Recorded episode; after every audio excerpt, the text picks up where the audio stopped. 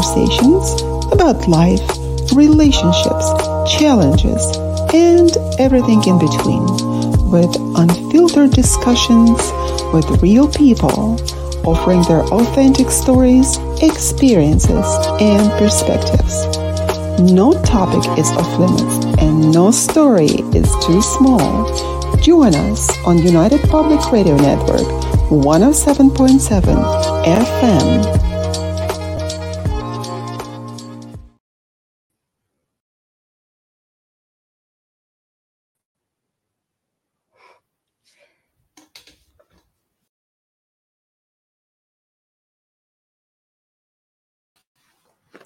Okay, wonderful. Where have you been, Dr. Sherry? Are you shape shifting? shape shifting. We are coming to you live from incredible Louisiana, New Orleans, from United Public Radio Network, 107.7 FM. And Dr. Sherry is joining us from exact spot from New Orleans, Louisiana. You are so lucky, Dr. Sherry. Indeed. And I am your host, Dr. Yana, and I am in San Diego, California, and it is really warm here while the rest of the world is freezing. Haha. we are so warm. What is the weather like there, Sherry? Uh, in the 50s, 60s. It uh-huh. fluctuates. It's chilly. It's nice chilly and nice. I know. Mm-hmm. Like in the summertime here in San Diego, it gets so hot in August and September and even October. But in the wintertime, we're all waiting for uh, the weather to be cooler. However, we don't get to wear warm clothes at all. So, you know, when the people wear those uh, uh, furry boots, Uggs, they wear them also in the summertime because we don't have anywhere to wear them and we want to wear them. So it cools off sometime in the evening, right? You do get a little it bit does. of uplifting. It's a desert climate. So, and we live in it, and I love it. And you remember living here also, Dr. Sherry? Yes, for tw- over 20 years. So I over love it too. Yeah, yeah, yeah, yeah, exactly. I and often miss. I know. And you're coming here soon as well. Yes. And I moved to San Diego also thanks to you as well, because I came here several times to look around just to see if I can move here. And finally, I did. And I got a position to teach. And finally, I was able to come and settle here. So thanks to my dearest friend, Dr. Sherry. Yes. Nothing happens by accident. Nothing happens by accident at all. Well, ladies and gentlemen, welcome to Be Honest Podcast Relationship Talks with Dr. Yana and Dr. Sherry, the show where we ascend to honest conversations about life, relationships, challenges, and everything in between. Each week, our mission is to bring you raw, unfiltered discussions with real people, offering their authentic stories, experiences, and perspectives. In this ever changing world filled with filters and facades, we believe in the power of honesty. Join us as we explore moments that make us human, the struggles that shape our reality, and the conquests inspiring our lives. No topic is off limits and no mm-hmm. story is too small. Our honest experiences hold the power of connection and healing, reminding us that we are not alone on this mm-hmm. path in life. So get mm-hmm. ready to be honest on this candid, heartfelt episode yet again. Whether you're looking for genuine advice, relatable lived experience, or just listening in, you are in the right place.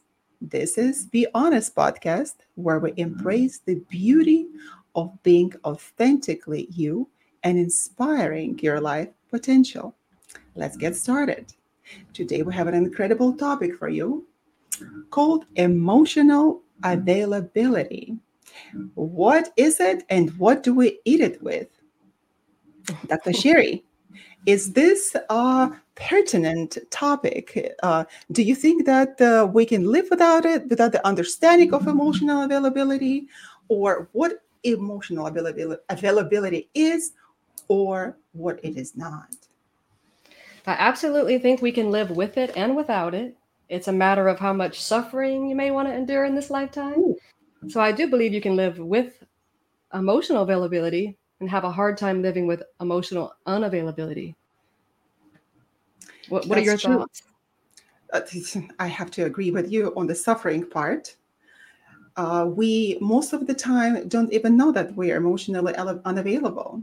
And of course, the healthy relationships uh, uh, they entail good attachment styles and being emotionally available. However, with emotional unavailability, we can be stuck in toxic relationships. And if we're not aware of that, then uh, we are for a ride of a very unpleasant time in our lives. until, and up until we figure it out and want to change something about it or understand ourselves and other people, then we can't move forward. So that's absolutely right. Uh, that's the suffering which is involved in it. Some people like to suffer. They are so used so. to suffering, right? I think people become addicted to suffering addicted. because it also increases a neurotransmitter or neural um, chemicals in our body that send us feeling certain ways. Also, uh, driven by unconscious behavior as well. Again, like you said, the road to self discovery is why why you're tuning in today because essentially you are who you're looking for. Find you and then look to someone else. Search inside, stop looking outside. You can look outside, but be good on the inside before you start picking things from the outside. Yeah, and we hear a lot nowadays about the reality, uh, mirroring our true selves back to us. And I must agree with that because so many times I received in this life uh, what I asked for.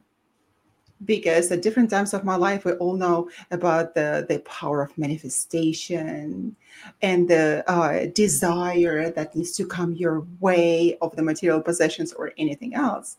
So you visualize and you hope that it's going to happen in your life. And I've noticed that every single time that I wanted something, I would in fact get it.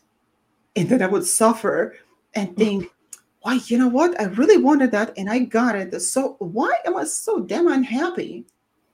You know? And I realized that I was projecting what I was on the inside into the external world, hoping to get something, uh, not really the fairy tale, but uh, what we consider happiness for ourselves. Nevertheless, going back to the same kind of relationships and type of relationships as before, and up until the time that you get to understand yourself and ask yourself questions hey, listen, uh, just getting honest with yourself, uh, sitting down uh, by yourself, uh, and giving yourself enough time to ask yourself questions. And in fact, hearing the answers. Whether you know those answers or don't, you have to be able to spend some time on your own in order to understand that. So you're absolutely right. We end up in uh, toxic relationships um, as uh, finding ourselves in there. Yes, I agree. And uh, something I learned was what creates a toxic relationship is toxic behavior perhaps the relationship itself isn't toxic. It's the behaviors we bring to the relationship that make the relationship toxic. So we start engaging in toxic behaviors that uh, often are presented with emotional unavailability fear of vulnerability. Why would be why would we be afraid to be vulnerable? Fear of rejection.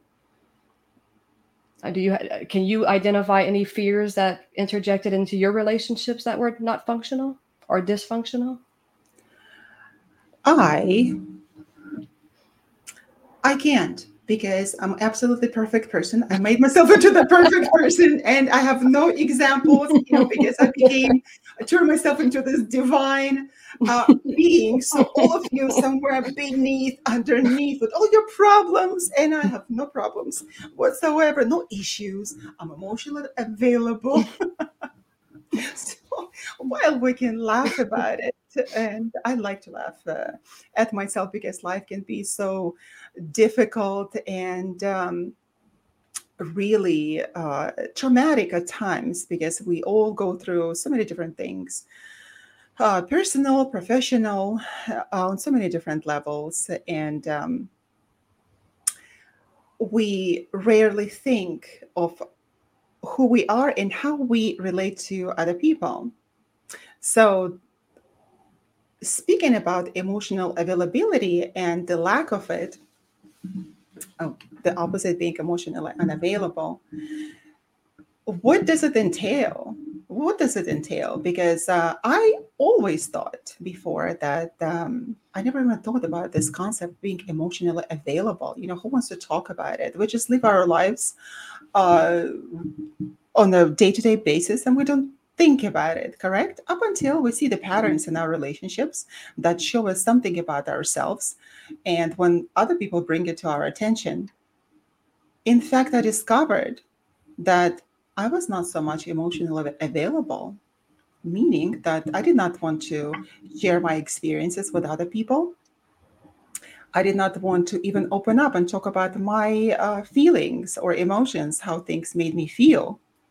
And if we uh, talk about emotional unavailability, because unavailability feels so good and we're so open, uh, able to communicate our wants and desire in the relationship with either with friends or uh, um, professional life, uh, but in um, romantic relationships, unavailability, in fact, can damage you, your partner, and your relationship on so many different levels.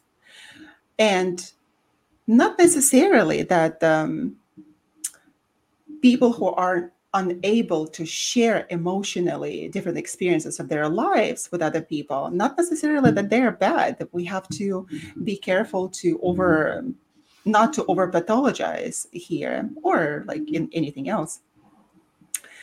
Uh, but I've discovered that there's not so much of emotional availability in me.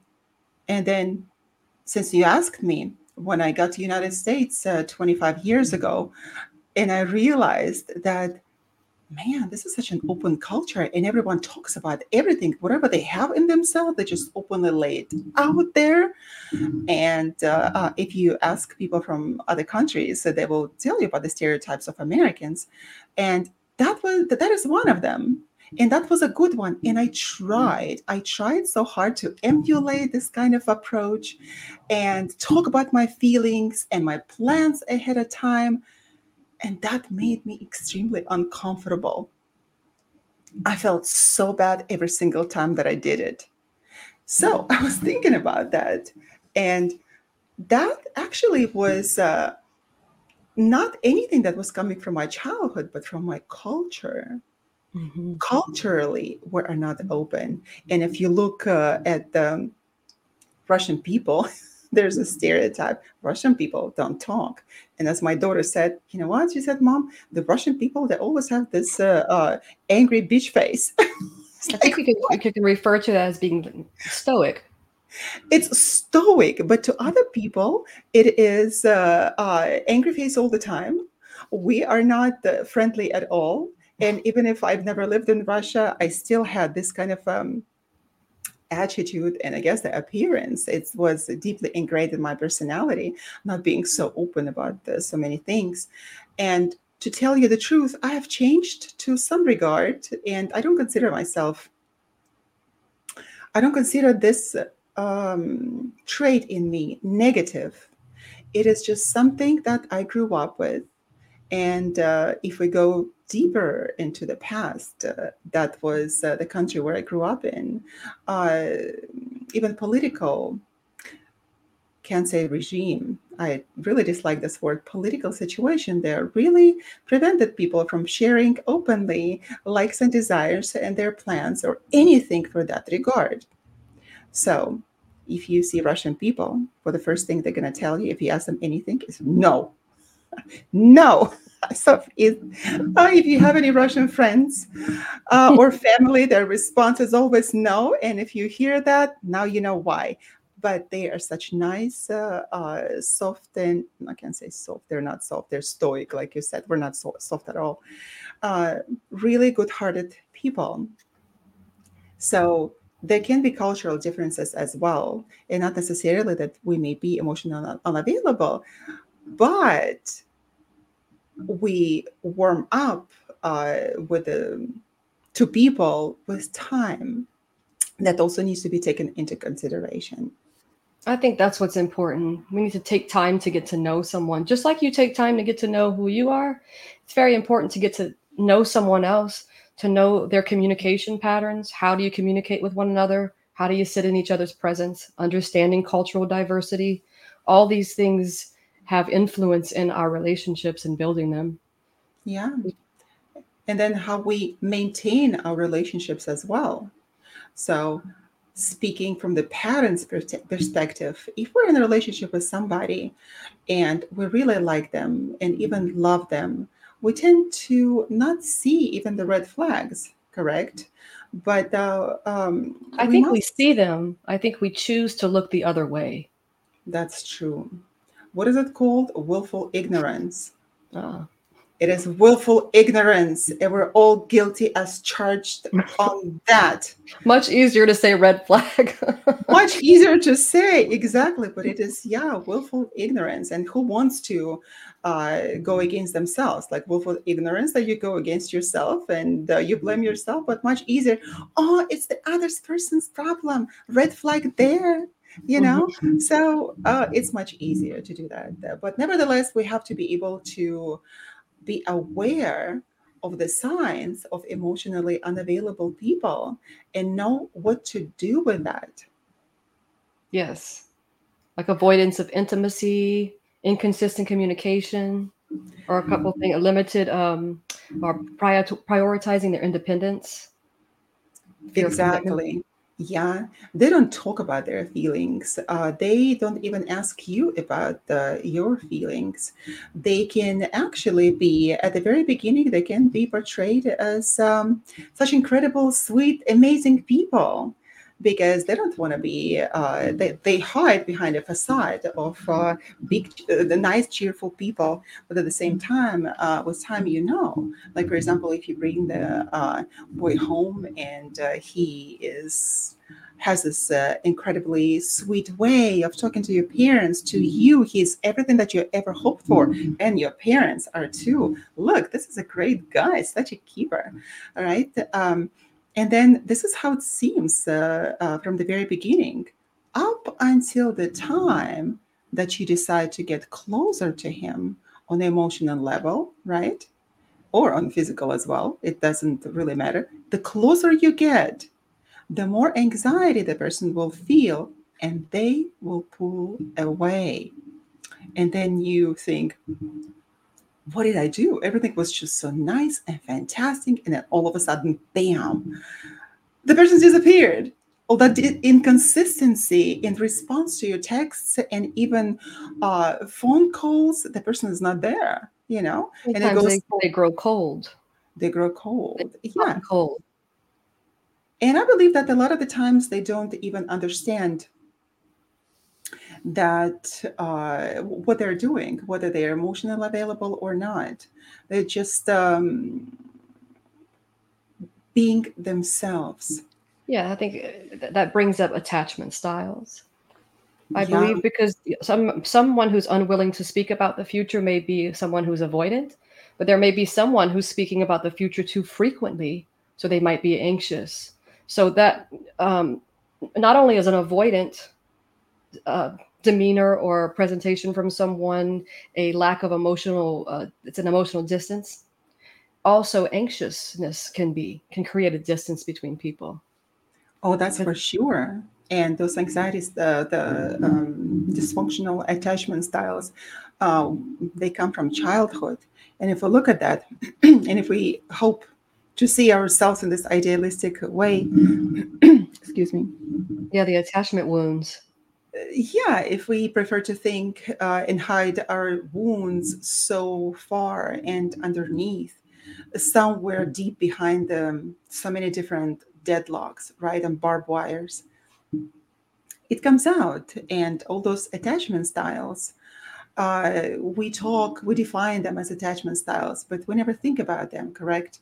So whatever happens, uh, the different traumas in our childhood, the, the inconsistencies of our parents, uh, because as children, we need to get a share of uh, emotional closeness, the understanding from our parents, or at least from one of them. And if we're not uh, able to get it, then we form insecure attachment style that uh, is poured out on everybody that comes our way later in um, adulthood. Yeah, it's very it's very important to speak about it and to be seen, not only in a relationship, but just in general as we're bringing to the world to be seen and to be heard. Not everyone's going to pick up a mm-hmm. book on attachment style because they may not no idea what's going on and why their relationships keep bombing failing. So they keep leaving someone, someone keeps leaving them, someone keeps being attached to a married person, so on and so forth. But this exposure, I think, is so important because it gets the word out there, it gets the message so people can relate and understand perhaps this is what I'm going through. Maybe my attachment style is avoidant, anxious. It's causing problems in my relationship. What can I do to stop self sabotaging? Yeah. So, how do you know that uh, uh, you yourself have problems with emotional availability? So, um, you keep your emotion, uh, uh, emotion, you keep your options open. You're afraid to commit. Keep people on the back burner. Keep people on the back burner. I'm My stove is full. exactly, exactly, exactly. And mm. uh, I could not understand that about myself, but this is exactly what I was doing uh, and that did not make me a bad person per se It's just that this is how i approached um, relationships and people um, a lot of the times people what is going on with me today? Oh for pete's sake. Like what do they call like the horse voice? Like where's the horses came from here? Horses get, go away. Dun, dun, dun, yeah. be um, they better be those Arabic stallions, right? If they're the horses. So and the black ones, the most gorgeous uh, horses in the world. I love them. I love horses. They're so intelligent. So, but not getting away from our conversation. Uh, no emotional distance. Come back. Look, come back. Come back. Come back. Exactly. I'm distancing myself. That's why I'm creating all the different topics, not to talk about emotional availability, right? yeah, because I feel threat. I feel a threat. Why? Because I need to be talking about my own experiences, and that feels threatening to us, right? Mm-hmm. To a, a, lot of us, uh, with emo- being emotionally unavailable, it feels like a threat that uh, we feel vulnerable, like you mentioned. Mm-hmm. And who wants to be vulnerable? Nobody wants to be vulnerable. We need to protect ourselves. It's and so uh, important to be it, it's also very important, of course, as um, I was talking to uh, a client of mine yesterday, and we discovered that uh, she was uh, cancer, an astrological sign cancer. And uh, I uh, said, "Oh my God! Now I finally I, I, understand a lot about you, and it's not that the cancers are emotionally unavailable. Uh, it's that they don't want to be hurt, and they sort of uh, carry their hearts on their sleeves, and they feel everything so intensely." and of course not going into astrology but we have to be able to uh, yeah, that cancer is cancer. Out of Everybody, out of this world. We had the the questions right from somebody. What from Mars, Jeff, I guess, or from Neptune? Jeff from another planet. uh, what did he ask? What kind of question did he ask? Jeff said, on the last few dates I've been on, the topic of polyamory and open relationships comes up. While I feel ready to explore various options, I'm not so sure I'm suited for multiple relationships. How do I approach the question of polyamory when it comes up on dates? Oh, so interesting. Uh, we can say that if the person is afraid of a commitment and uh, if they don't really want to be putting labels on themselves and their partners, then it could be some emotional unavailability there. Yeah, and I think when he's um, mentions polyamory and open relationships, I think it's we have to get clear.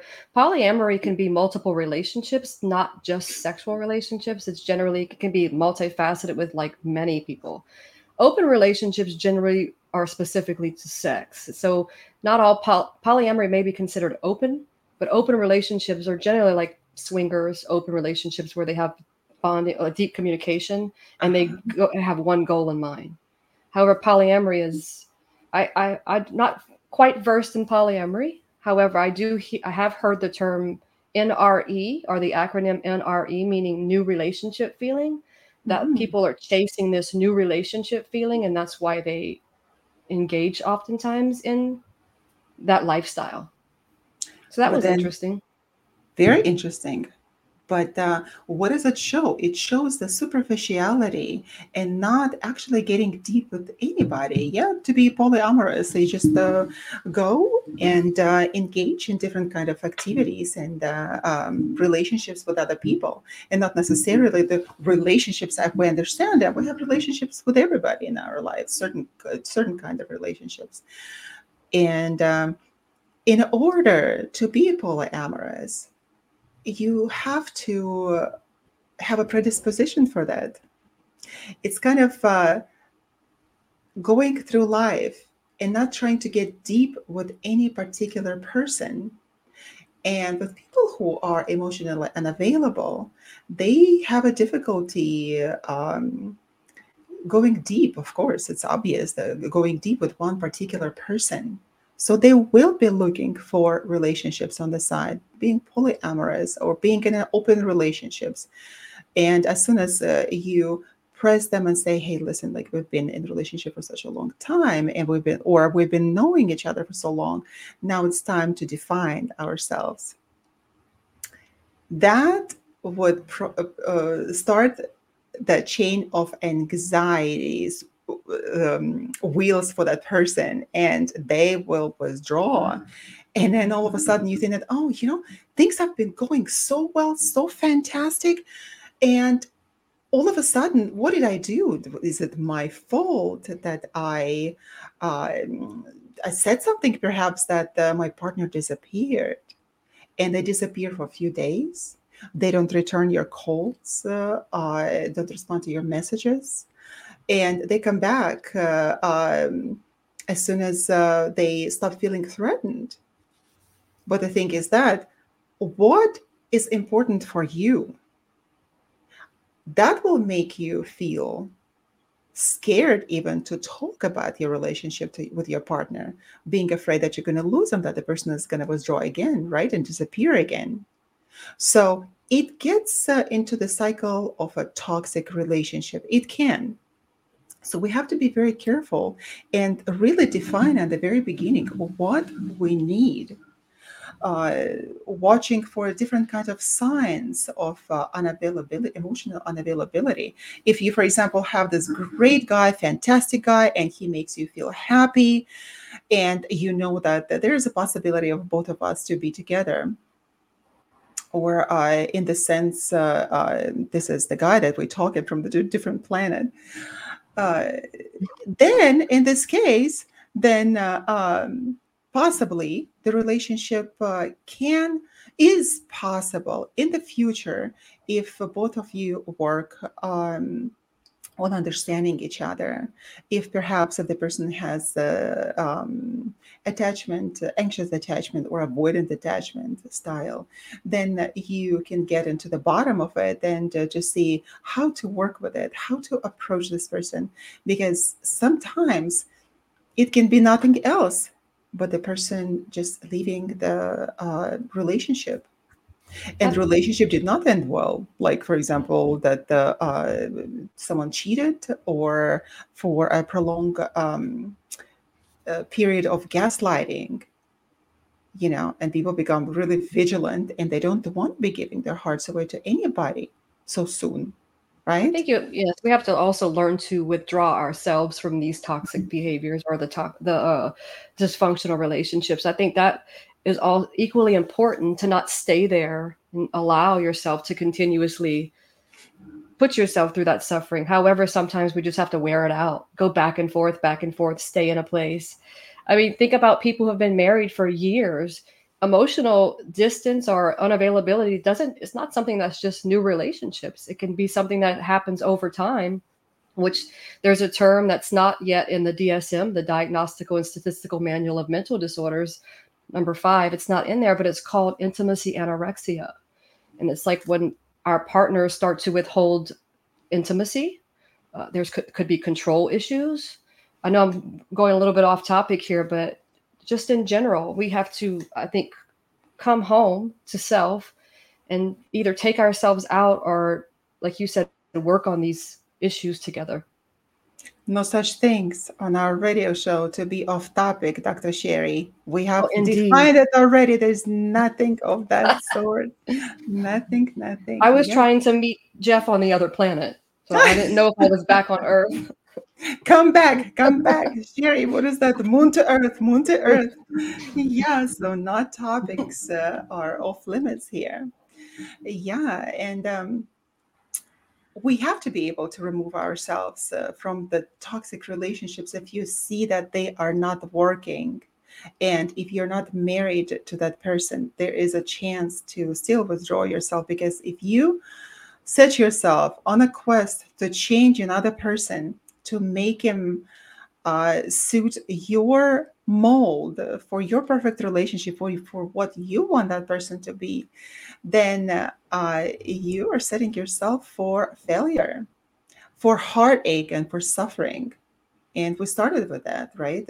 Why would we want to suffer because perhaps it feels familiar to us and our parents did uh, that, that kind of relationship that they had and we observed that and this is the pattern that we adopted from our parents fixing people um, hoping that they will change and doing no matter what by giving our hearts and selves to people hoping that they will change but those unavailable people sometimes cannot change mm-hmm. And I think, uh, yes, like it is definitely easier said than done to remove yourself. It's not like, I mean, I'm guilty of staying in relationships way beyond the expiration date. That's why I'm here to talk about it today as well, to bring my experience to the table. Um, oh, beyond the expiration date. This is such a great expression. Yes. We get so wrapped up in the fear of abandonment and the fear of being alone that we sit down and, in, as they say in some uh, groups, we furnish the rut. We just continue to furnish this rut that we don't want to be there. We recognize we don't recognize ourselves. We don't even recognize the person that we met, but we continue to stay. And why? Fear. Generally, it has to do with fear. And that type of fear, I would not call it a rational one. It's an irrational fear of the unknown. What if? How? Can I do this on my own? When did the fear become rational? Dr. Sherry. Fear is always irrational. Well, of course, there's eh, the, the, mode of survival that it is. It can be. That's rational. the rational fear. If if you know there's a snake out there, it's okay to be fear. Those things that are happening to your physiological anatomy, those things that are happening to you in your survive. automatic nervous system, that's your survival mode. That's a rational fear. You should be afraid of that. But if somebody doesn't call you back, or somebody wants to break up with you, that's nothing to be afraid of it can but it causes a lot of people to go down in a downward spiral including myself. I've been there. I just identify that as it's not a rational fear. And we can if we can start going inside and understanding and tearing apart those fears dissecting it we can we can start to understand who we are and understand that we're going to be okay. Aren't you usually okay but at the end of the day you get through these really terrible experiences and like months later you're like i'm okay but in the moment it's a lot diff- different. You know what i used to do also and uh, from the very early age i think it was uh, 17 or 18 i started practicing non-attachment. And that worked so well in my life and i wouldn't get attached to people and even if i would i would understand that uh, uh, even if they leave my life i'm not going to be miserable and uh, with years going by and uh, getting to different kinds of relationships, of course, you get attached to people. Uh, and then you let go of uh, uh your theories. And then once in a while, you fall in love so deeply, like face down, smack. There's nothing else you can do about it, right? And then that fear comes in that the person is going to leave. And like you said, it's a rational fear. But it But seems then so real. It And it is so real real the, in the time to you. What you're It feeling is real. with your feelings. And I, exactly. And I started reminding myself, practice non-attachment, practice non-attachment, and that helped me a lot uh, throughout the years. Uh, uh, not feeling the pain so intensely when the with relationships would end, or if if you're uh, arguing with someone, practice non-attachment. Actually, reminding yourself that you are your own sovereign being. And you are efficient you are sufficient to yourself. And even if that if that person decides to stay in your life that is good. But without another person you can still be sufficiently incredibly happy and amazing yeah going through the period of uh, uh, suffering and crying and uh, all of that but nevertheless we have to remember that we are sovereign beings and uh, mm, understanding that um, irrational fear which comes and can throw us into the emotional turmoil for quite a long time. But at the same time, we have to remember that people do that quite consciously as a using that as a manipulative skill to uh, be hot and cold, hot and cold. And with emotionally unavailable people, it happens automatically, right? Uh, but then there are people who use that strategically to hook the partner or another person that they're interested in to hook them up. And that roller coaster, being hot and cold, hot, hot and cold, really enslaves people. And if we see that the person is um, really behaving that way, uh, putting uh, us through emotional roller coaster, and that is a pattern we must ask ourselves we must uh, get up from that situation get up uh, and just look at ourselves in the mirror and understand listen are you out of your mind are you out of your mind what happened to you what's the matter with you right robert de niro uh, said in um, what is that movie uh, about the psychiatrist um, remember Robert De Niro? Uh, Not right off. analyze me. There, analyze me. He's like, what's the matter with you? Are you stupid? What's the matter with you? so once in a while, we have to be so honest with ourselves that we look at ourselves in the mirror and say, what's the matter with you? Always be honest. Always, hey, what's the matter with you? Are you stupid? Once in a while, when you go through this kind of relationships, and yeah, those people can make you feel stupid and inadequate. And we have to call things their own names, right? And then ask yourself, is it good for me? Or is it bad for me? Am I suffering here? Is there something can be done about the situation? And if the person continues to show this kind of uh, uh, pattern their entire life, then all you can do is to leave. uh, uh, if you it sounds like you're talking about someone who manipulates and again someone who's going to manipulate they're not emotionally available they Yes. are emotionally distant so they're not available um, but you're you're right on track with the coming to self recognizing it really all everything we get ourselves into is a product of our own choice. We make a choice to suit up and show up in that relationship. If we stay there for years and years and years and sometimes we may stay for our children for whatever reason we stay. When we leave no matter what the other person did to us we put ourselves there. I believe we have to take responsibility for showing up and staying there. And i think when you start to do your own inventory in life that's when you start to wake up. Because it's like what what is my role here? What am i doing and why am i staying? What what keeps me here? Why do i want to be here? Take a self inventory Self inventory, but not that we have to stay when it happens. Uh, and also, it's not always easy to leave. it's not easy to leave at all. And we know so many different situations. I was in a situation like that when i had to stay in relationship for the sake of my children.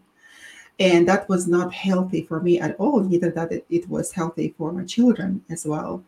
But um, i did it. We have our own uh, uh, reasons to do things sometimes they may not be correct or serving us well but we do them of course it's not easy to leave but you ultimately did you were able to I right? ultimately did because not only that uh, he was emotionally unavailable, uh, there were different issues um, as well. Um, also, must uh, we must understand that with emotionally unavailable people, not only that they don't want or willing to share things with you for whatever reason, they're not interested in your feelings.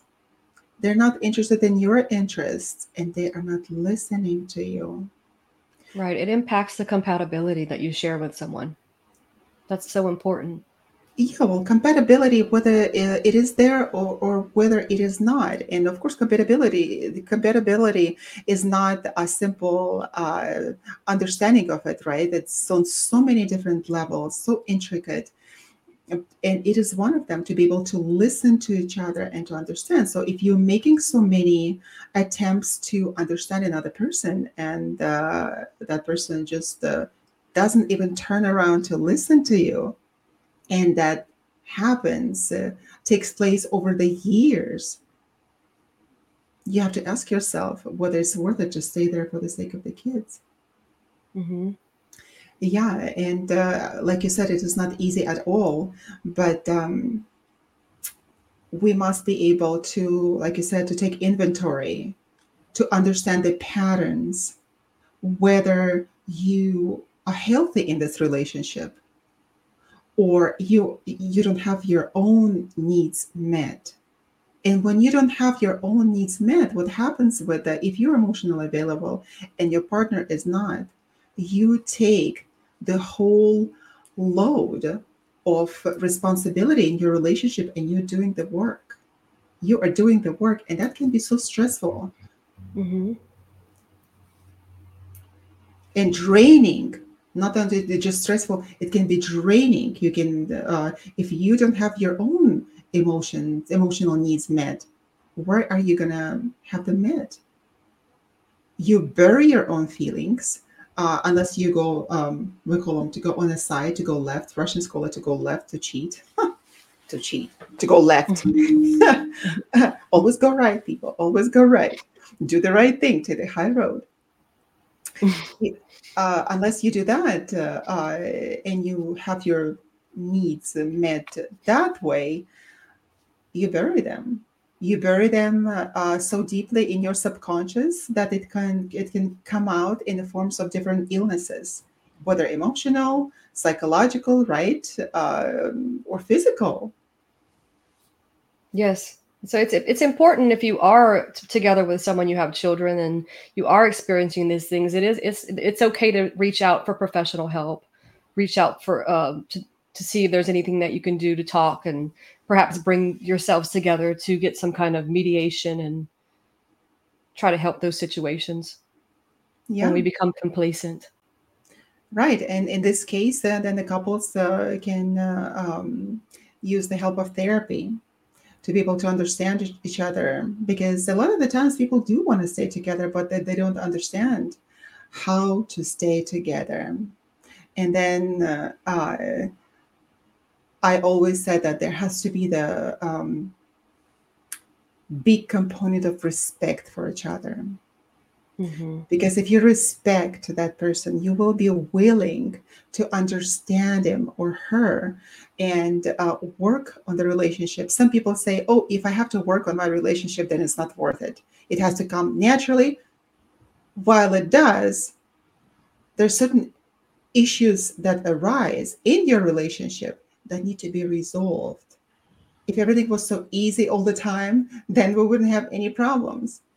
Well, being in a relationship with someone is it's an interpersonal connection and you, have to it, it's not 50-50. Um I, Brené Brown, she's a um a researcher on shame. She speaks about like with her and her husband that like marriage for instance is not 50 50 it's like she, it's it's a, it's you pull each other's weight. Like she said she would come home and she may be like i'm at an 80 today and he might be at a 20 um a 30 or something, but they carry each other's weight. So we I think that's how a good functional relationship works. It's like you learn to have effective communication. You're able to understand each other and let each other be heard and seen. And which comes with respect, of course.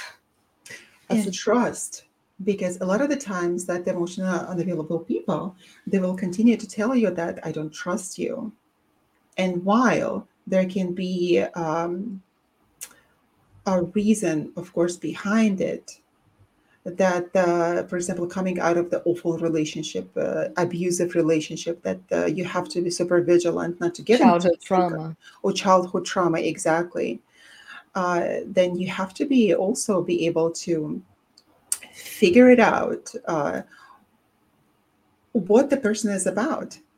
Look at the patterns again. Now, again, I lost my train of thought.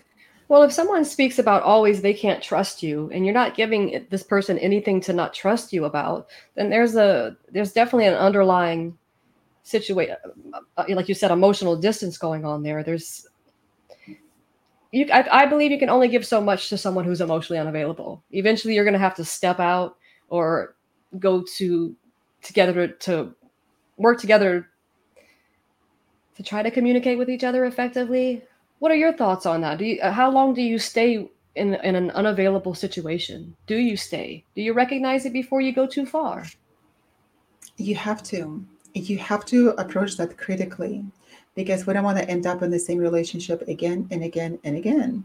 And what How do we read also, between the lines of the personas? Mm, a lot of the times with people being emotional unavailable, it is such an overused phrase. We have to just uh, abbreviate or something. Say emotionally uh, distant. EU, emotional unavailable. EU people. EU. Ew. you people. we have to be able to laugh at ourselves because I can be oh, the, the greatest humility, right? I'm such a you person. there is lack of empathy or no empathy at all. So if you met a person and you think that, oh, what a fantastic human being, and everything goes right and you spend time together and you realize that oh this is the person that uh, I, I think that i can build my life with and then you notice one time after another that uh, this person can't empathize with you can't even understand what you're going through you know there was a movie oh with sarah jessica parker um, failed fail. Um, hmm, what was it called? Um, ah, that was a story when she was uh, um, a person who would help parents to get their sons that are already of age past 20s and 30s to leave to leave the home you know this is so incredibly interesting that um, she was a professional in it. So she would have those boys fall in love, boys, young men already, fall in love with her, right? And um, one of the tricks that they fall in love with her. One another trick is uh, how to even have them bond with you is to show them that you're going through some sort of an emotional trauma. It is so incredible. Oh, it's called failure to launch with Sarah Jessica Parker, my favorite one. Failure to launch. So, what she would do with every guy, she was just take him, uh, fake the emotional, um, the trauma, emotional upsetting situation. Like, for example, having to put her dog to sleep. And she will call the guy and she would cry on his shoulder and he would have to console her with that and then at the end she would just say thank you to the the, the to the vet who helped her with the dog. That was of course that was not her dog. Uh, but the guys she would uh, uh, just um, wanting them to bond with her and how people bond but also going through traumatic experience together. So if you are going through something and that person, uh, a guy or a girl, is not able to empathize and say or be there for you, that's another huge red flag that um, the person may not be emotionally available. You know, and before you go deep, as smart, intelligent humans, we have to be able to test people before we uh, jump into any relationship with them. And I, uh, I have to, uh, I have to, I, have always been grateful to my mom for teaching me not to fall in love so easily and for testing people, testing guys.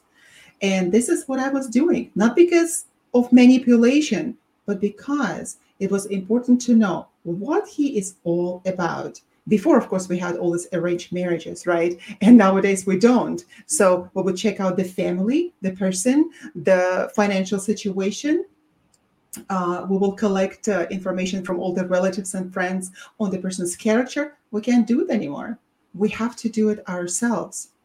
So while some people uh, can um, really say, "Oh, that is so uh, unauthentic. We just have to fall in love and just see where it takes us. Yeah, go ahead and do that. But when you fall in love with your heart, I would suggest take your brain with you. So it's not only heart, it's also the brain. If you fall in love, take your brain with you as well. yeah, I think healthy relationships, you have less doubt. You have less deflection and less doubt. When when things are healthy and you're in a good place in your life i don't think you're going to be riddled with so much doubt. If you're always having doubts you're going to poison whatever's in front of you whether it's your relationship a friendship a business partnership. So if you have doubts get to the bottom of it don't True. jump too fast True, but if you look at the, the perspective of the person who is emotionally unavailable, right? That um, uh, we may have uh, uh, difficulty of maintaining any type of a serious relationship. So we would have superficial relationships through our entire life, correct? So yes. Pattern, we would have a pattern of broken relationships, not being able to go deep at all, like you said, polyamorous with a person uh, from another planet. I can't believe we already have extraterrestrials here on our talk show. so and they also for example uh, you don't want them to enter your life you don't want them to get to know your parents they don't want you to uh, you don't want them to even get closer to you in sense of uh, spending some holidays together right you want to keep the person at a distance at the arm's length all the time right well, I think if you if you get to a point where you're keeping someone like that, then you should definitely start focusing on yourself. Unless you're addicted to suffering, but I think any even if you're the emotional person who's sabotaging, at some point you're going to feel the suffering, even if you're not on the other end of the what's being what's happening. If I generally think that two unemotionally unavailable people generally come together until they and, and it ju- usually doesn't mix out because I think an emotional uh, unavailable person, not a an ew, but an an available person won't even put up with it it, it, when you're emotionally available, you see the signs and you're like, there's no way I'm putting my, I'm not going to thrash myself. Not even going to stick around to smell this. But when Unless we're emotionally healthy, exactly, you're healthy. You have to be healthy for that. Yeah. So if you're not emotionally available, I think that's when it, when two people meet, two broken toys can't fix each other. You know, so two broken people can't fix each other. We can't fix anybody. Exactly. You can maybe, you know, fix somebody's collar you know, right. tell them their Absolutely. zippers down. I mean, yeah. you can't fix someone and make them whole. And yeah. if you start doing that, you have to look at yourself and be like, have I fixed myself? Am I whole? Oh, yeah. You know, I've been going my entire life trying to uh, fix other people, you know, being a therapist and then uh, um, you seeing all those uh, problems and pitfalls and then you learn about yourself as well. This is so incredible. I've been able to learn so much about myself through my clients and working with people trying to help them understand themselves and their relationships. And essentially, they are showing up to fix themselves. No one can fix absolutely. person, but it's, absolutely. But it's you have to do the work. Yep. But you facilitate it, so that's wonderful. Yeah. Well, we are facilitating our discussion today live. We're streaming live on United Public Radio Network 107.7 FM from beautiful Louisiana, from New Orleans. And this is the Be Honest podcast with Dr. Sherry and Dr. Yana, where we talk honestly about everything in life, about relationships and everything relationships entail and entangle and all the ew parts as well. So whatever people that want to talk about, we talk here. So ask us questions and we'll do our best to respond to your questions. Uh, extraterrestrials are, are, are welcome here, by the way. Everyone. Everyone. Yes. Uh, Everything. Yesterday, uh, we had uh, Tracy asking us question on um, people being um, stuck watching porn and how it relates to emotional availability and to uh, relationships uh, in general. And she was really concerned about it and i'm sure that this is not just a single concern.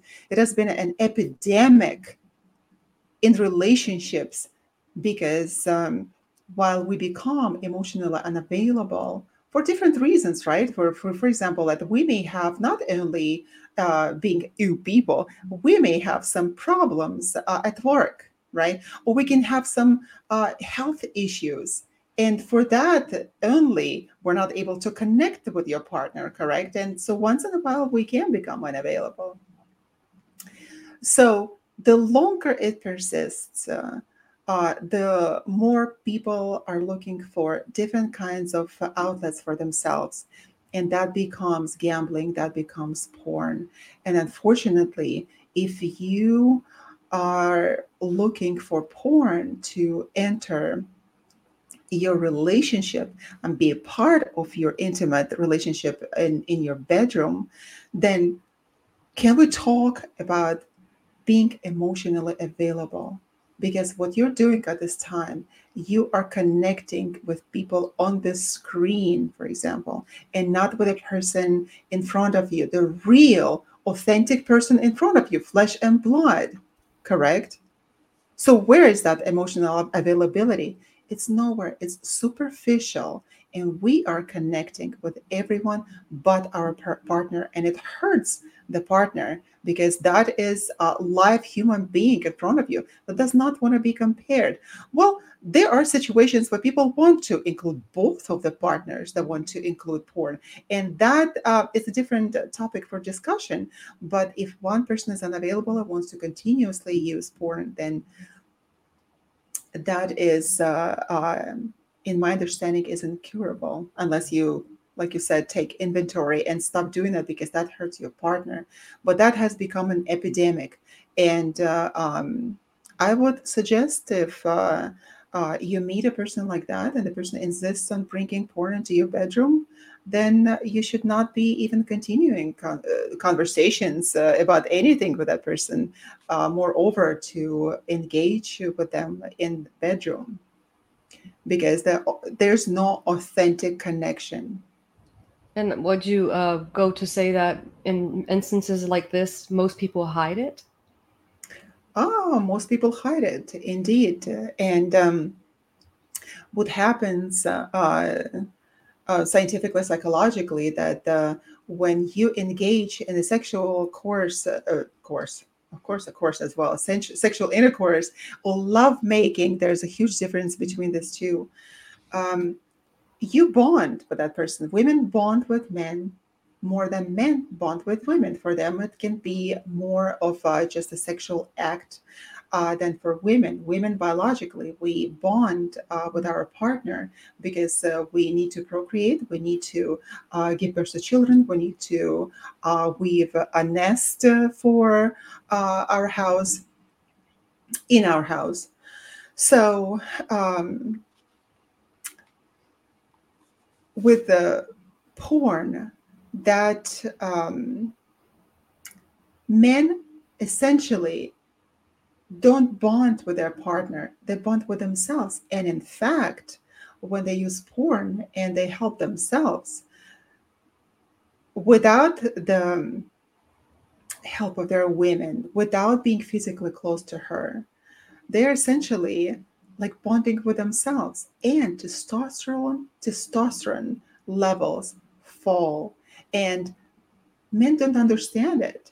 It's okay, like for a woman to have testosterone levels low, right? If she's a female, uh, feminine woman, but for a man, they don't understand by helping themselves and masturbating, their testosterone level can go down because while bonding with their partner, their testosterone levels can go up, and they do go up. So it is quite possible to bring up the concept of intimacy anorexia because it I would could we would it be fair to say that if the relationship grew complacent and there's intimacy anorexia being held, perhaps maybe the person who's not watching porn is withholding intim- intimacy or emotional connection. Would that be, could that be a trigger or a driver for someone to seek an alternative outlet? Well, that's, I believe it's uh, um, an ethical question. Then uh, first needs to be discussed because um, in my personal relationship, I um, when I was married, I uh, the, the, there was no porn. So we're talking about being emotional unavailable. We're talking about the the relationship uh, being over, essentially.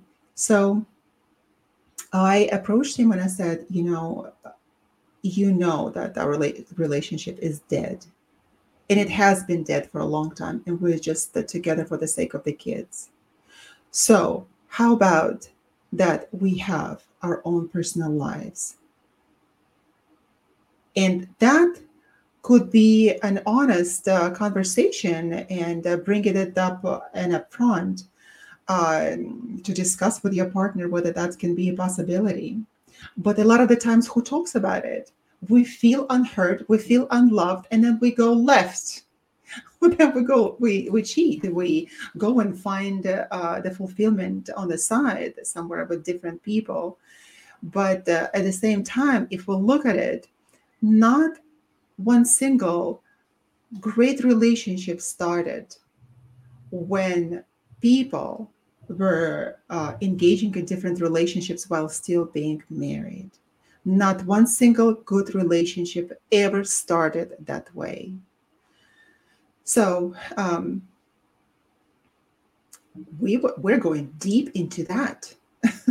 well, we speaking of married uh, people, I have uh, we had a question from Bridget in Colorado Springs. Bridget said, "I'm in my late 20s and I'm attracted to and date married men. I now want children of my own. Does dating married men mean I'm not available for a relationship with a single man?" I mean, if you're still in the relationship, Bridget, you, I would we suggest you get out if you want to be available to anyone who's single. However, um, I think that's another um, uh, uh key to the ooh or the unavailability or the unavailable attachment. Excuse me, unavailable unavailability. I think I'm becoming unavailable right now. Being tongue tied. Yeah. Attracting people who are not available or feeling like perhaps Bridget feels safe. I, I've encountered relationships where I was with a person who's uh, emotionally unavailable, and I felt that it was going to be safe for me. Oh, it's safe. They don't even want a relationship, and but it really that word of safe and being in a very difficult, complex relationship with someone who's unavailable, there's nothing safe about it. That's interesting that you mentioned that uh, being safe, uh, feeling safe in a relationship uh, uh with a married person but what does the safe come from? Safe if you're not ready to engage or be in a relationship, yeah, it's safe for you. It's an illusion. Right? It's right? an illusion. Um, but at the same time, if you want to start a family uh, or just the, to have children and you're still attracted to unavailable people, then you have to look deep into yourself and ask yourself uh, what is going on there and then ask yourself a question honestly. Do you think that person that man is going to leave his wife? Because a lot of the times when men have a mistress on the side and then they cheat here and there uh, they are not Mm-mm. emotionally available either because how can you do that? If you're not sharing that emotional uh, closeness uh, and intimacy with your wife and you go and spread yourself thin with other women what does it tell you? That if he continues to tell you that uh, oh i'm going to divorce my wife and it just never happens ask yourself go to the mirror and say what's the matter with you? Are you stupid? Leave that man because he is never leaving his wife to come to be with you. And it may sound really harsh, but at the same time, you have to be able to look the reality in the face.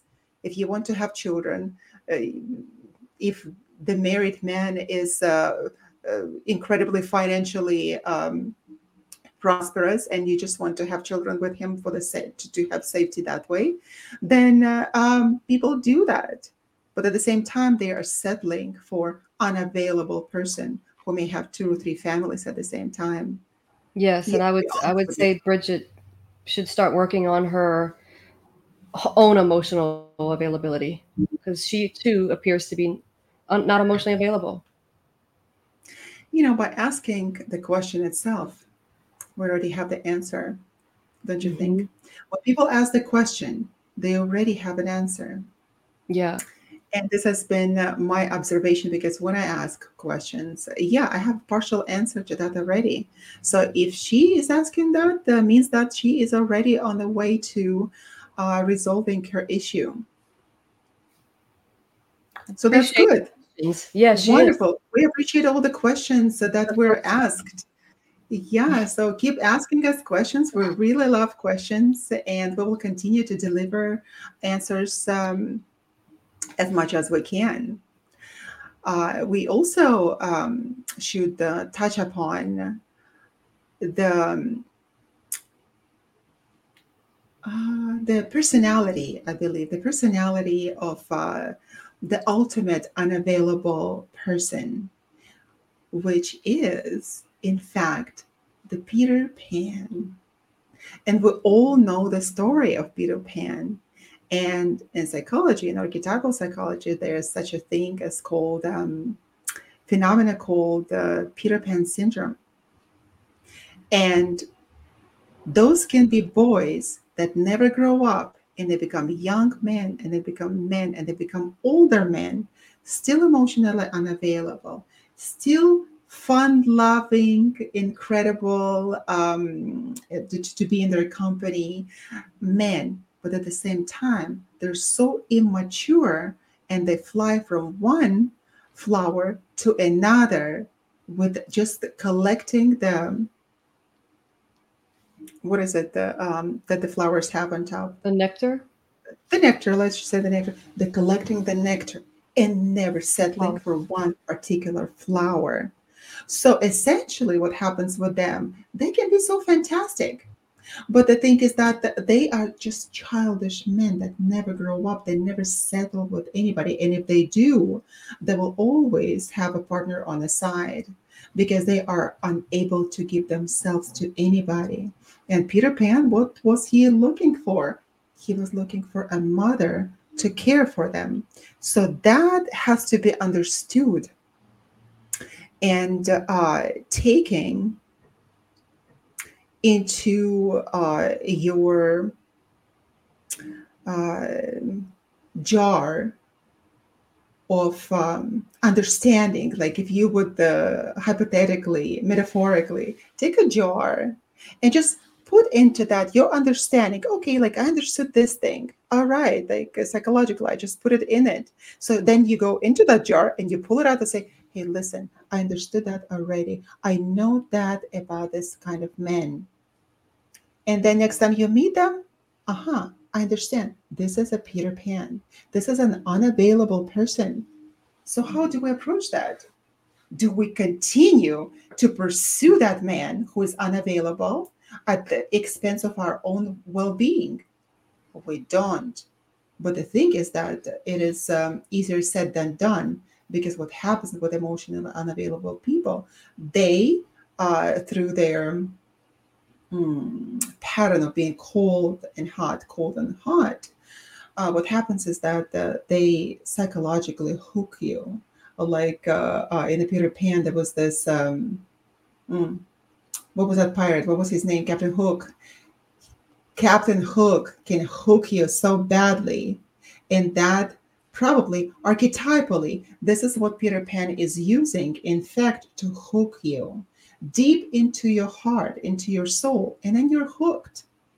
And then you continue to think, oh, how could it be? He's so fantastic. Oh, he promises um, great love and marriage and that he's going to change.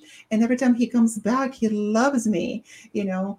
Uh, so, what women want to do? They want to continue to pursue. They want to go back to that time when it felt so good when that Peter Pan was narcissistically pursuing them and um, uh, wishing and um, promising what? The paradise. And we want to go back to the same kind of feelings to get back to the paradise and paradise goes away as the person withdraws right?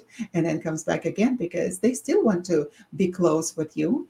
And uh, just because they don't know what they want from the relationship doesn't mean that you don't have to know what to get from the relationship right? I also uh, had a client who would be in a relationship like this with an older peter pan who was uh, 58 years old, that man. And through his entire life, he used women.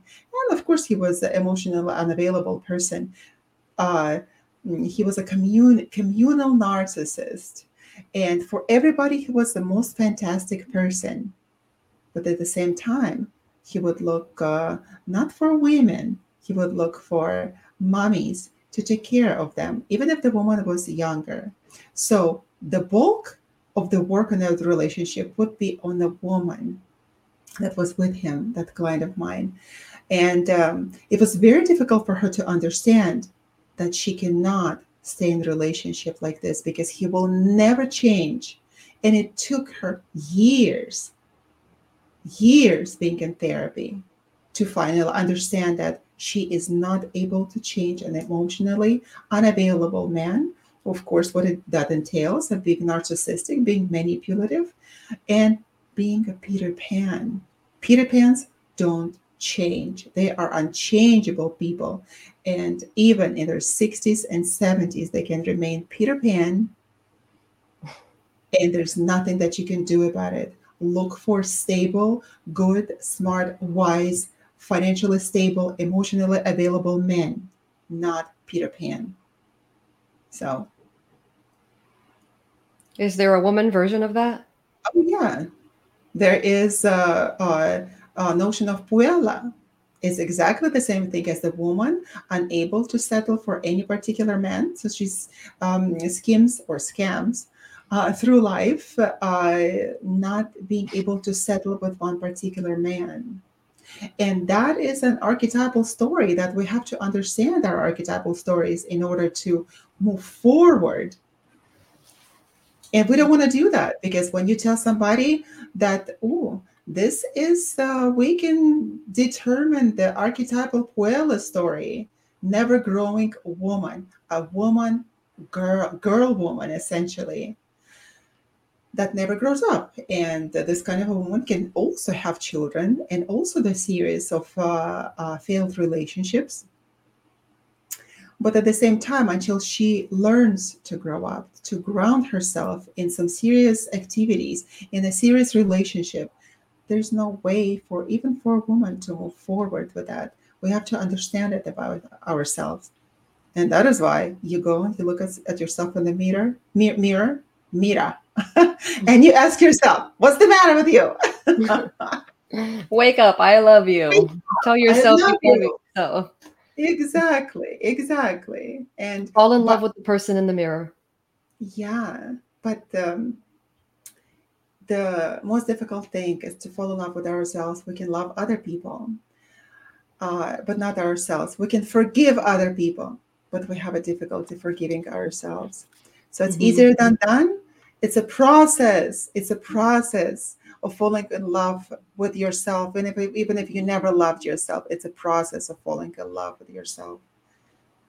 Well, or in addition, I mean, like you're saying, if you don't take the time to fall in love with yourself, you're probably going to continue living different experiences that you may not be proud of or happy of and continuously ask yourself, why does this keep happening to me? You may even revert to the victim all the time and instead of just taking the inventory of yourself and getting out of that victimhood.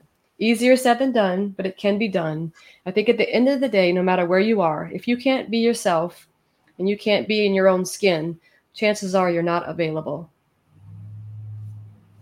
emotionally with another person. If you can't be yourself and you have to feel like you have to put on a persona, a mask, show yourself differently to someone else, I don't think that if you can't live authentically, you're not available in That's the moment.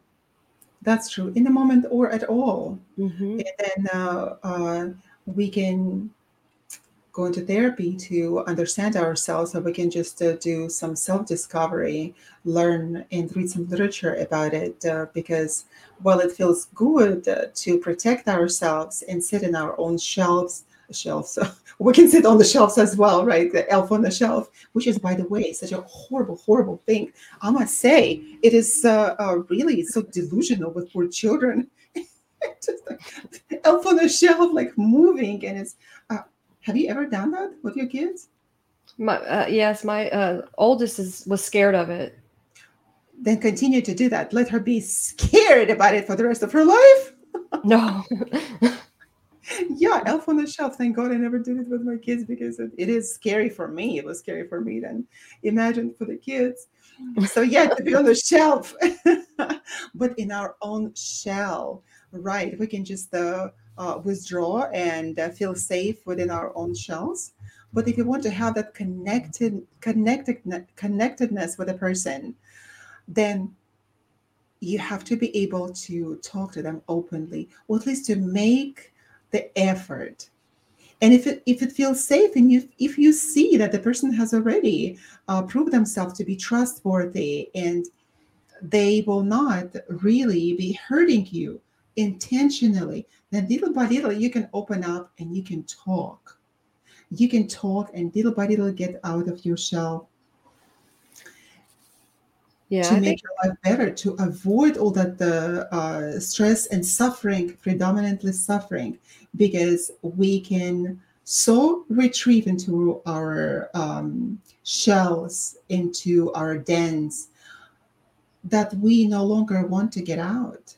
We want to protect ourselves no matter what. And then we harden as human beings. We harden and we don't let anyone else come into our hearts. Yeah, I think when you emphasize coming home to self does not relate to um, hopefully the viewers don't relate to being isolated. It's not about isolating yourself. Coming home to self, I don't think it's something we do alone. We do it with trusted people.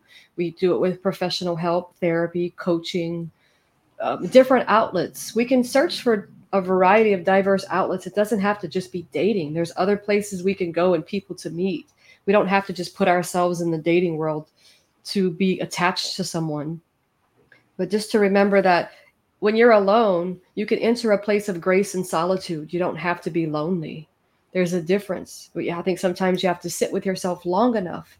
However, that's a difference between isolating, like you said. So definitely good to point that out.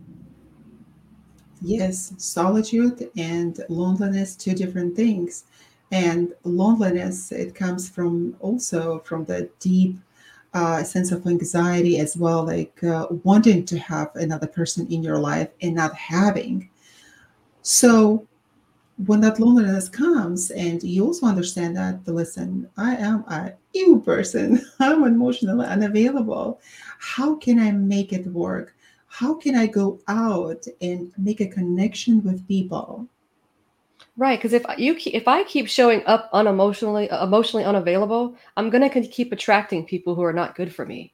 So I'm going to keep repeating the pattern until I figure it out, wear it out. But you don't have to keep wearing it out. If we can exactly. just learn to go in.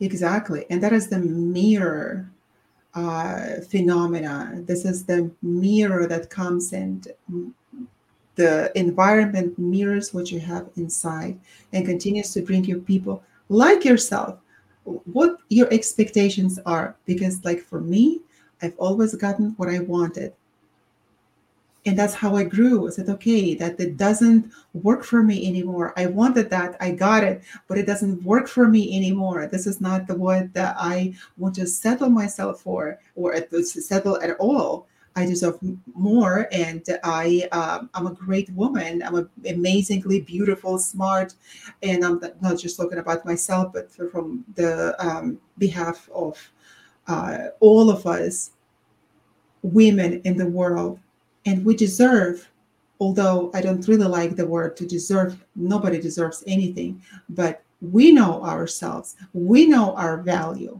and we should not settle for something that is less because that will only bring heartache and resentment so never settling for anything that is less of our ex- expectations. But then again, we have to go through series of uh, failures or failed relationships, right? It's rare when somebody would um, uh, marry someone early in life and never had any issues. My cousin, for example, uh, he married a woman early on. Uh, as soon as she graduated from high school, uh, he she was uh, um, he was the only man that she knew, and they had children together. And guess what? That just because she never had, never experienced any relationships of that sort with anybody, just with him, uh, she started having doubts and she had to go and explore it on her own but she had to have her heart broken on the side and then come back into the family and the children and her husband and to finally understand that listen this is the family that i have and this is the everything that is important to me. But we have to have our share of failed relationships because it's our human path and that's how we survive as human beings. That's how we learn. Pain is uh pain is how we all also gain strength in life how we learn to deal with certain things. Like they say when the fear of change outweighs the um the fear of when the fear of change i'm stumbling on it. When the fear of pain outweighs the fear of change you'll change. That's usually when we change. When the fear Absolutely. is greater than the fear of change we'll, we're going to change Absolutely. So, and that is so wise. And Nietzsche also said, What doesn't kill me makes me stronger. And of course, nowadays we call what doesn't kill us makes us stronger as humanity. That's absolutely the case. And life is not um, an easy thing. We're not born with instructions. Uh, parents don't have instructions how to treat their kids. Kids growing up, they don't uh, come up with the, the they don't, they're not given the instructions by their parents on how to approach this life so we're thrown into this life, right? And we, by trial and error, we uh, go in this life and we move forward. Sometimes uh, one step forward, two steps back, which is okay, but that's how we learn. Mm-hmm. But the most important thing is to be conscious on your evolutionary way, on right. your own life path. You have to be conscious and not to get stuck in the pattern of bad relationships. And that should Exactly, reading through the lines and essentially reading through the lines of your own understanding of this life, of your own narratives of this life. Meaning that if something doesn't work, if you see that the um, that it doesn't suit you, then you have to ask yourself a question. What can i do about it? What can i change in myself first? Because we all want to go out and change the world. But how can we change ourselves? How can we relate to this world? How can we relate to this un- emotionally unavailable people? How can Be the we change. relate? Be right? the change. change you want to see in the world. That's a quote. Be I want change. change from Gandhi, but I, I'm not quite sure. Yeah, it's either you change yourself, or the world will change you, or the world will change you and those unemotional available people if you are in relationship with them they will continue changing you to the point when you're no longer psychologically healthy or even physically healthy. And that can be problematic. So get yourself emotionally and psychologically healthy first and then the right person is going to come along because i know that it is not the um, there's no actually the age um, uh, difference between uh, uh, wanting to get a right person in our lives, right? We all long for that right person from the beginning to the end. Who doesn't want to marry someone and be with them happily, live with them happily ever after? Doesn't happen that way. You know, unfortunately, it doesn't happen that way because we are thrown on this earth also to learn about ourselves. Right. You are who you're looking for. So if you can find you, I promise you, if it's healthy, you're going to find whatever you're looking for. Absolutely. Absolutely. So that is um, something that uh, we should always remember. And uh, if we have trauma, try to resolve that trauma, not to carry that because it will uh, show up uh, one way or another. And then this is uh, coming from your own past traumatic experiences. This is how you will be relating to other people, perhaps making them unhappy through the series of uh, emotionally unavailable activities. So that we have to be uh, also uh, careful about and taking it slow. Taking it slow with anybody if you're just starting a relationship with someone, take it slow. Life Learn. Slow yeah. dance.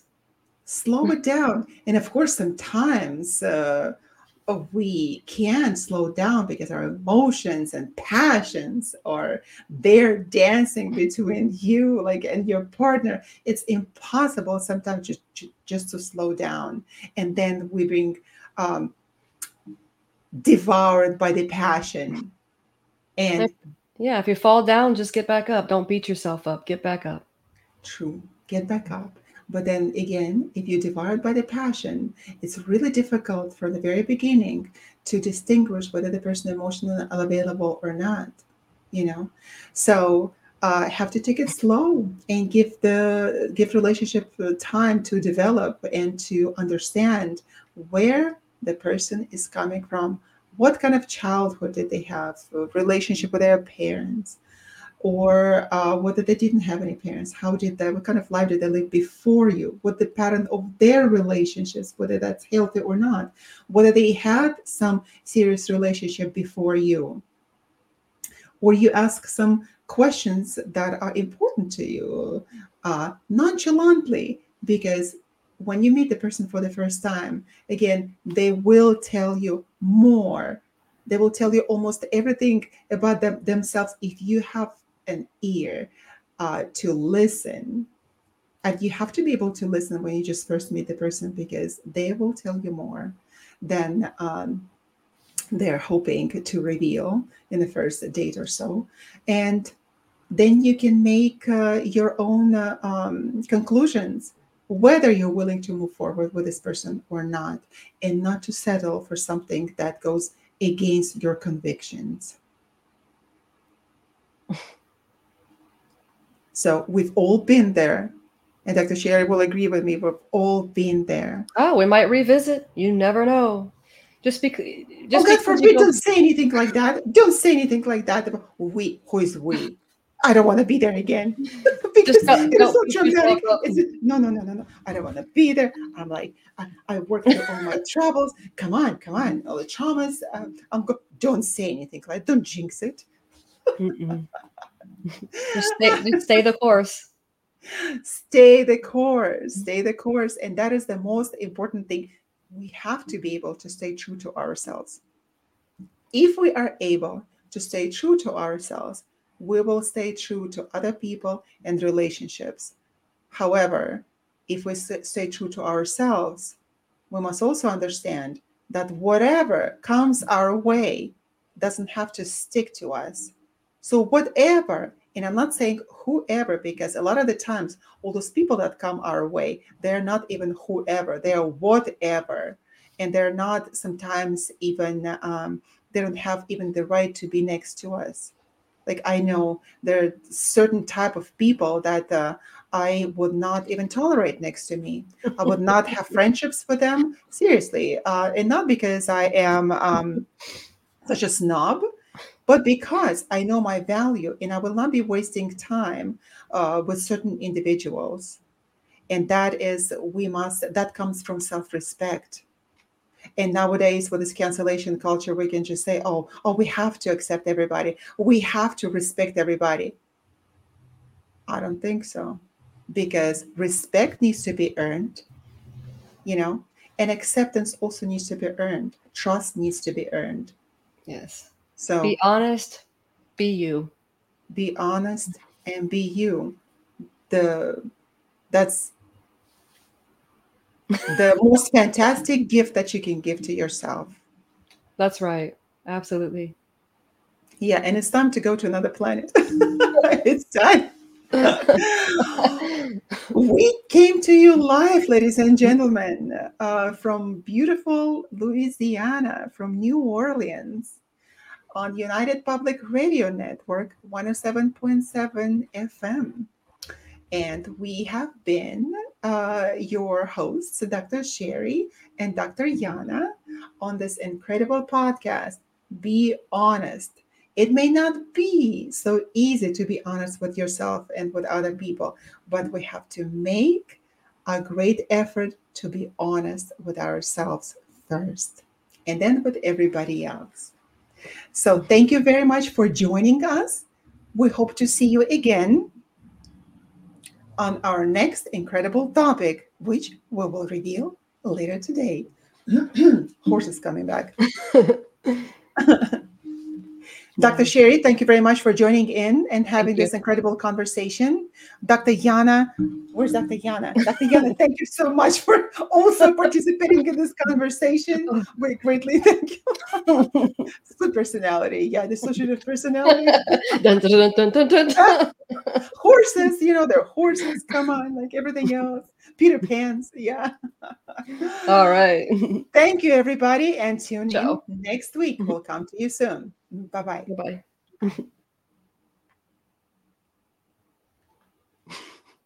And